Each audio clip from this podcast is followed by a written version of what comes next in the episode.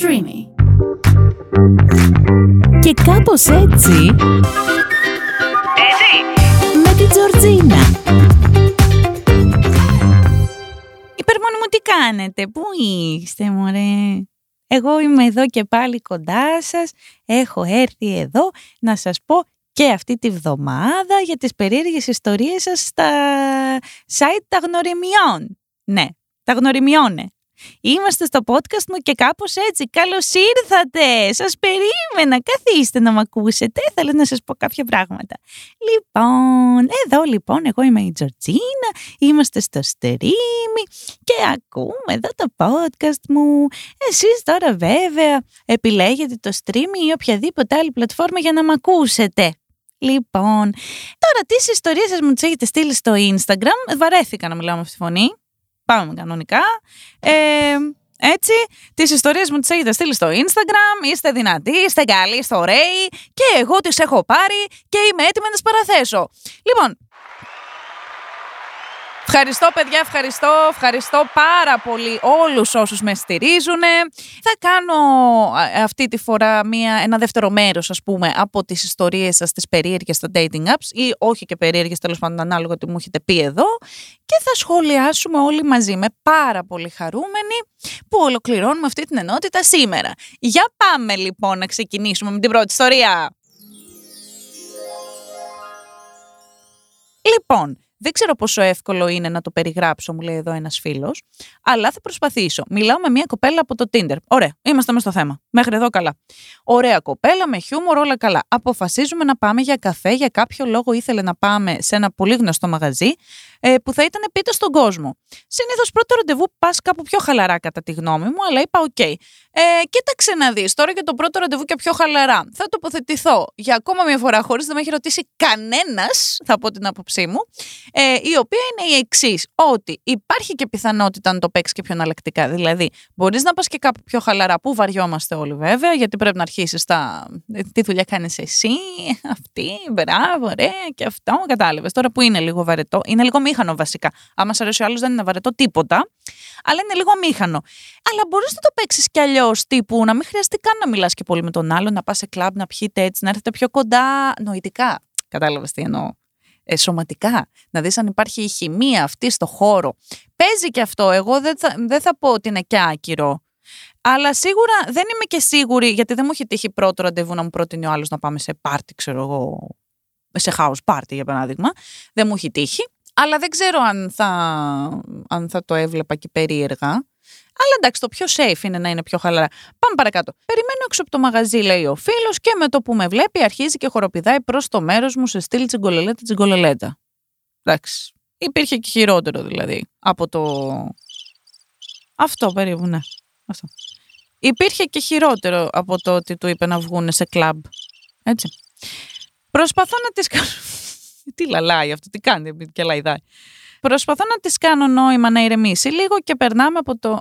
και περνάνε από το μυαλό μου όλα. Όλα τα παιδικά τραύματα που είχα. Καλά.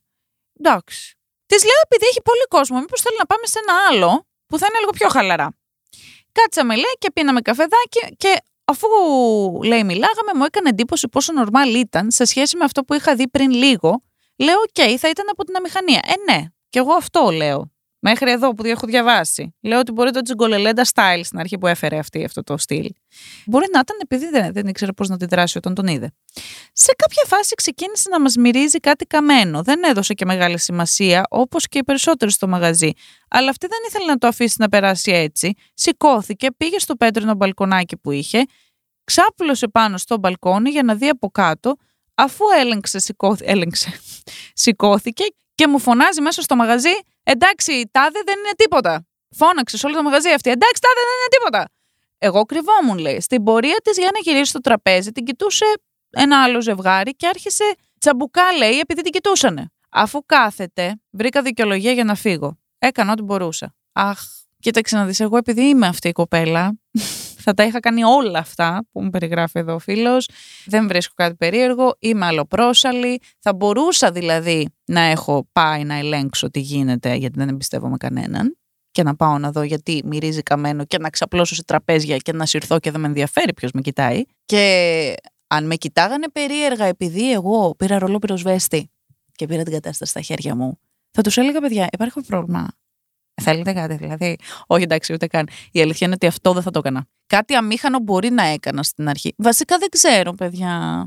Νομίζω ότι αυτό το λέω. Από αυτά βασικά θα έκανα μόνο αυτό που δεν θα με ένοιαζε να κυλιστώ πουθενά και να χαλάσω την εικόνα μου προκειμένου να νιώσω ότι είμαι safe, ας πούμε, και να δω αν έχει πάρει κάτι φωτιά. Αυτό θα το έκανα.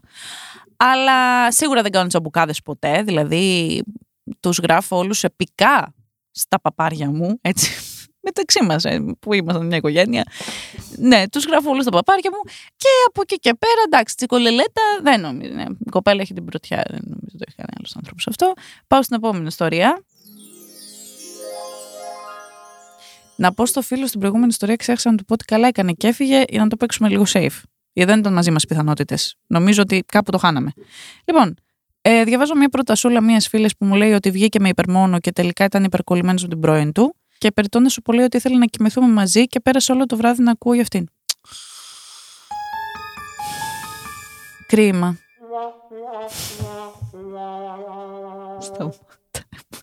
Εντάξει, ε, δεν ξέρω, εμένα δεν ξέρω αν μου έχει τύχει ποτέ κάτι τέτοιο, ε, να βγω ραντεβού και να μου λένε για τις πρώην.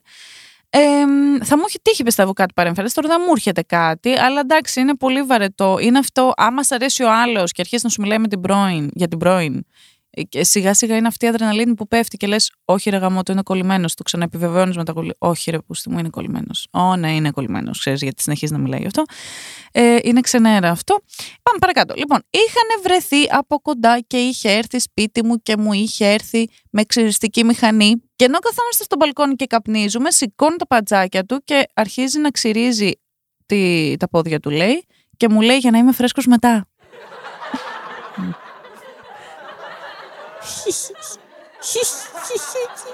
Είναι καλαμπουρτζής αυτός. Τα λέει ωραία και γελάμε. Ε, το πρόβλημα είναι ότι δεν το είπε για αστείο το παιδί, επομένως, ε, όπως καταλαβαίνουμε, βασικά για πού μετά, δεν κατάλαβα γιατί σημασία το μετά. Για μετά πού, θα πήγαινε ποτό με τους φίλους του και θέλει να έχει ξερισμένα πόδια. Μήπως είναι από αυτούς που μπαίνουν στο grinder και στέλνουν ότι είναι straight, αλλά που και πού πάνε και με αντρές. Πώς είναι αυτή η κατηγορία; Και ήταν για να πάει αλλού μετά. Για να είμαστε λίγο πιο σκεπτόμενοι. Λοιπόν, εδώ η φίλη μου λέει μια ωραία ιστοριούλα που τη διάβασα έτσι από την ώρα που μου την έστειλε. Είναι πάρα πολύ μικρή και μου λέει: Λοιπόν, Αγγλία, έγχρωμος, πολύ ωραίος, λίγο cringe. λίγο cringe ο τύπος, δηλαδή είναι ένας cringe τύπος. Με ρωτάει έτσι στο άκυρο, έχεις πάει ξανά με μαύρο, γιατί το προφανέστερο once you go black, you never go back. Να. Μην τα πολύ λέμε, μου λέει. Τώρα είμαστε μαζί και πάει πολύ καλά αυτό. Ναι. Έλα το Tinder. Έλα η ένωση των αλλοεθνών. Έτσι. Ωραίο αυτό, μου άρεσε πάρα πολύ. Ε, γιατί από ό,τι φαίνεται και όλα τα παιδιά δεν το είχαν προβλέψει, απλά προέκυψε. Και αυτά τα πρώτα είναι τα καλύτερα. Λοιπόν, εγώ λοιπόν παιδιά, επειδή τώρα οι ιστορίες που, ε, που πρόλαβα να δω από αυτά που μου στείλατε από τα dating apps είναι αυτές και δεν έχω άλλες περί του θέματος αυτού, θα σας πω γενικά για τα dating apps τώρα, τη δική μου άποψη και εμπειρία, η οποία είναι η εξής ότι γενικότερα, όπως καταλαβαίνουμε όλοι και ξέρουμε, είναι πάρα πολύ ρηχό ότι περνάμε τους ανθρώπους με ένα ε, scroll, ας πούμε. Δεν μου αρέσει αυτός, swipe ε, δεξιά και αριστερά και τα λοιπά. Το έχω σκεφτεί πάρα πολλές φορές καθώς κάνω scroll στο Tinder, ας πούμε, ή σε κάποια άλλα που είχα ανοίξει εκεί πέρα κατά καιρούς υπερμοναξιάς. Και μ, πραγματικά σκεφτόμουν, κοίτα να δεις, μπορεί αυτός ο άνθρωπος να είναι ο άνθρωπος της ζωής σου, αλλά επειδή δεν σ' αρέσει εδώ η φωτογραφία που βλέπεις, τον κάνεις, ε, τον απορρίπτεις. Αλλά μπορεί αυτή η ψυχή, ας πούμε, το μυαλό αυτού του ανθρώπου, η χημεία που έχετε, το κάτι αυτό που σου βγάζει, να το έχει και να το γνωρίσεις εσύ μετά από 10 χρόνια, ξέρω, και να μην το ξέρεις καν ότι είναι αυτός ο άνθρωπος τον έκανες reject στο Tinder. Εντάξει, οκ. Αυτή είναι μια σκέψη που κάνω εγώ όταν βρίσκομαι στο Tinder. Δεν ξέρω αν και εσείς το νιώθετε αυτό, τη ρηχότητα, την πολύ που έχουν αυτές οι εφαρμογές. Παρ' όλα αυτά, κάποιες φορές νιώθω ότι είναι μ, πολύ ότι οι άνθρωποι έχουν μάθει πλέον μια νέα γλώσσα που δεν την ξέρανε παλιότερα. Δηλαδή, ε, ξεκινάς να μιλάς με ανθρώπους που δεν γνωρίζεις σε ένα επίπεδο γνωριμίας και τα λοιπά και στο οποίο υπάρχει πάντα έτσι πας λίγο, όταν είναι ρε παιδί μου γνωριμία ερωτική, πας λίγο να πετάξεις την ατάκα σου, δηλαδή θέλεις να φανείς ο καθένας ό,τι έχει, ας πούμε. Ο ένας μπορεί να θέλει να φανεί ευγενικός, ο άλλος ρομαντικός, ο άλλος ότι έχει χιούμορ, ο άλλος ότι είναι ευχάριστος, ο άλλος ότι δεν είμαι και στα καλά μου, με μιλώ και πολλά. Τέλος πάντων, έχουμε μάθει τον τρόπο και την γλώσσα για να επικοινωνούμε αυτό που σκεφτόμαστε σε αυτά τα site. Είναι, εγώ δηλαδή, όσο περνάει ο καιρός, ας πούμε, και τα χρησιμοποιούσα, ας πούμε, αυτά τα, τα apps, ε, μου ήταν πολύ πιο εύκολο να μιλήσω με τον κόσμο. Καταλαβαίνετε τι θέλω να πω. Ότι έχουν δημιουργήσεις στο μυαλό μας έτσι κάποιους νέους δρόμους. Αυτό αυτός ο τρόπος γνωριμίας με τους ανθρώπους.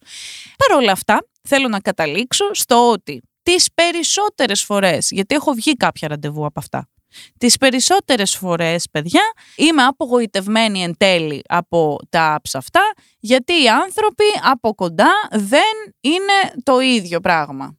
Δηλαδή και εμφανισιακά, εμένα αυτό που έχω δει και αυτό που βλέπω live δεν μου κολλάει απόλυτα και αυτό είναι όλο το παράδοξο, παιδιά. Ότι η άβρα που βγαίνει από τον ε, άνθρωπο στα social και στις φωτογραφίες, ας πούμε, δεν είναι η δική του. Είναι το φίλτρο, είναι η, κάμερα, είναι η γωνία. Αυτή είναι η άβρα. Και μόλις τον βλέπεις από κοντά real live, είναι άλλη άβρα. Και εμένα αυτό δεν μου αρέσει, με μπερδεύει.